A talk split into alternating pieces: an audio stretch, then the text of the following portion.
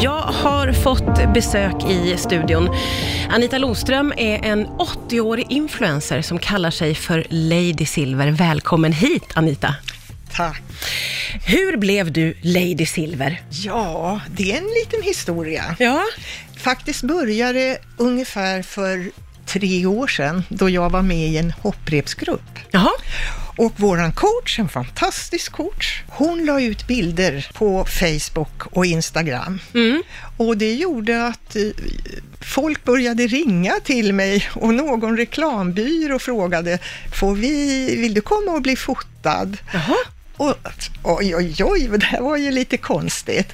Ja, för mig som inte hade stått i centrum så. Nej. Så att där någonstans började jag, att jag kom med i medium. Ja, vad visste du om influencers innan det här? Väldigt lite, Ja. väldigt lite. Ja. Eh, Jag hade hört ordet och då vet jag att jag slog, det, slog upp, vad betyder det egentligen? Så, så Mm. Ja. det, det var väldigt lite jag visste om det. Ja, en influencer har ju ett visst inflytande då på sina följare och, och de som är intresserade. Eh, Hur ser du på det? Hur använder du din plattform som du har fått? Ja, jag använder den jättemycket med och, och jag, jag är ju en sån där människa som tycker om att röra på mig. Mm. Och så vet man ju också att det är ju jättenyttigt i min ålder, Mm. verkligen, eller i alla åldrar. Men, men att inte sluta med det så länge man kan, håll på. Ja.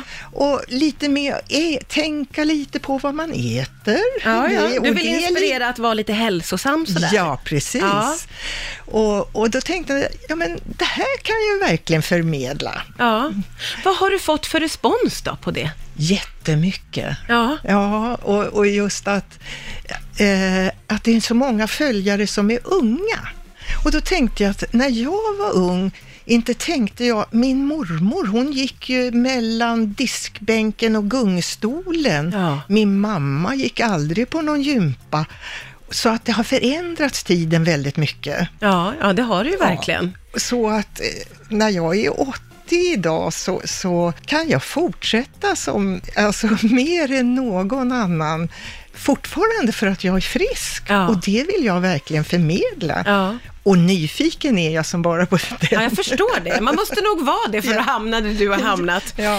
Eh, Du har ju gått från att eh, arbeta som barnmorska till att bli framgångsrik eh, och får nu då liksom chans på en ny karriär. Eh, hu- Hur, är, hur ser du på den chansen? Ja, den är ju fantastisk. Jag är jätteglad för det. Och det, det sporrar mig verkligen i vardagen. Jag tänker, jag ska gå överallt jag ska. Jag ska hålla kvar det här härliga som jag har. Ja. Att de följer mig på träning och tittar på mig, det tycker jag är jättehärligt. Ja, och du sa det att det finns ju, man kan ju kolla vilken målgrupp man har och du har en väldigt ung målgrupp som är mellan 18 och vad sa du, 34? 34, Ja, vad tänker du om det då? Ja, det är helt fantastiskt för att när jag var ung och såg min gamla mormor, som jag fortfarande kan se som en bild, gå emellan spisen och gungstolen. Ja. Och min mamma gick ju aldrig på, det fanns husmorsgymnastik då, men hon gick inte på det i alla Nej. fall. Så att det har skett en förändring och jag är jätteglad att få vara med i den, det kan jag säga dig. Hur har din, eh, dina närmaste reagerat då? Din familj och dina vänner? Ja, de tycker det är roligt. Jätteroligt. Min, min son eh, som jobbar mm, på eh, ett företag, där säger han så här, "Ah, alla mina kompisar följer dig, du är så cool. Han är lite stolt Ja, ja det kan man säga. Ja. Och barnbarnen också tycker det är jätteroligt att Ja. mormor och farmor är på Instagram. Ja, det är klart. Ja. Det är kanske inte så många mormrar som är det. Nej, jag var inte heller på Instagram innan det här. Facebook lite grann, men Mm. Ja. inte...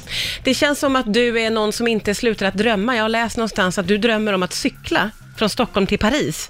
Yes! Vad är det för dröm du när? Ja, vi- jag vet inte varför, men jag gillar ju att cykla. va. cykla mycket. Jag har varit på mycket cykelresor. Ja. Men jag har alltid tänkt så här, jag skulle vilja ta ut cykeln ur cykelstallet, min port, och så hamna nere vid Eiffeltornet eller Triumfbågen. Ja.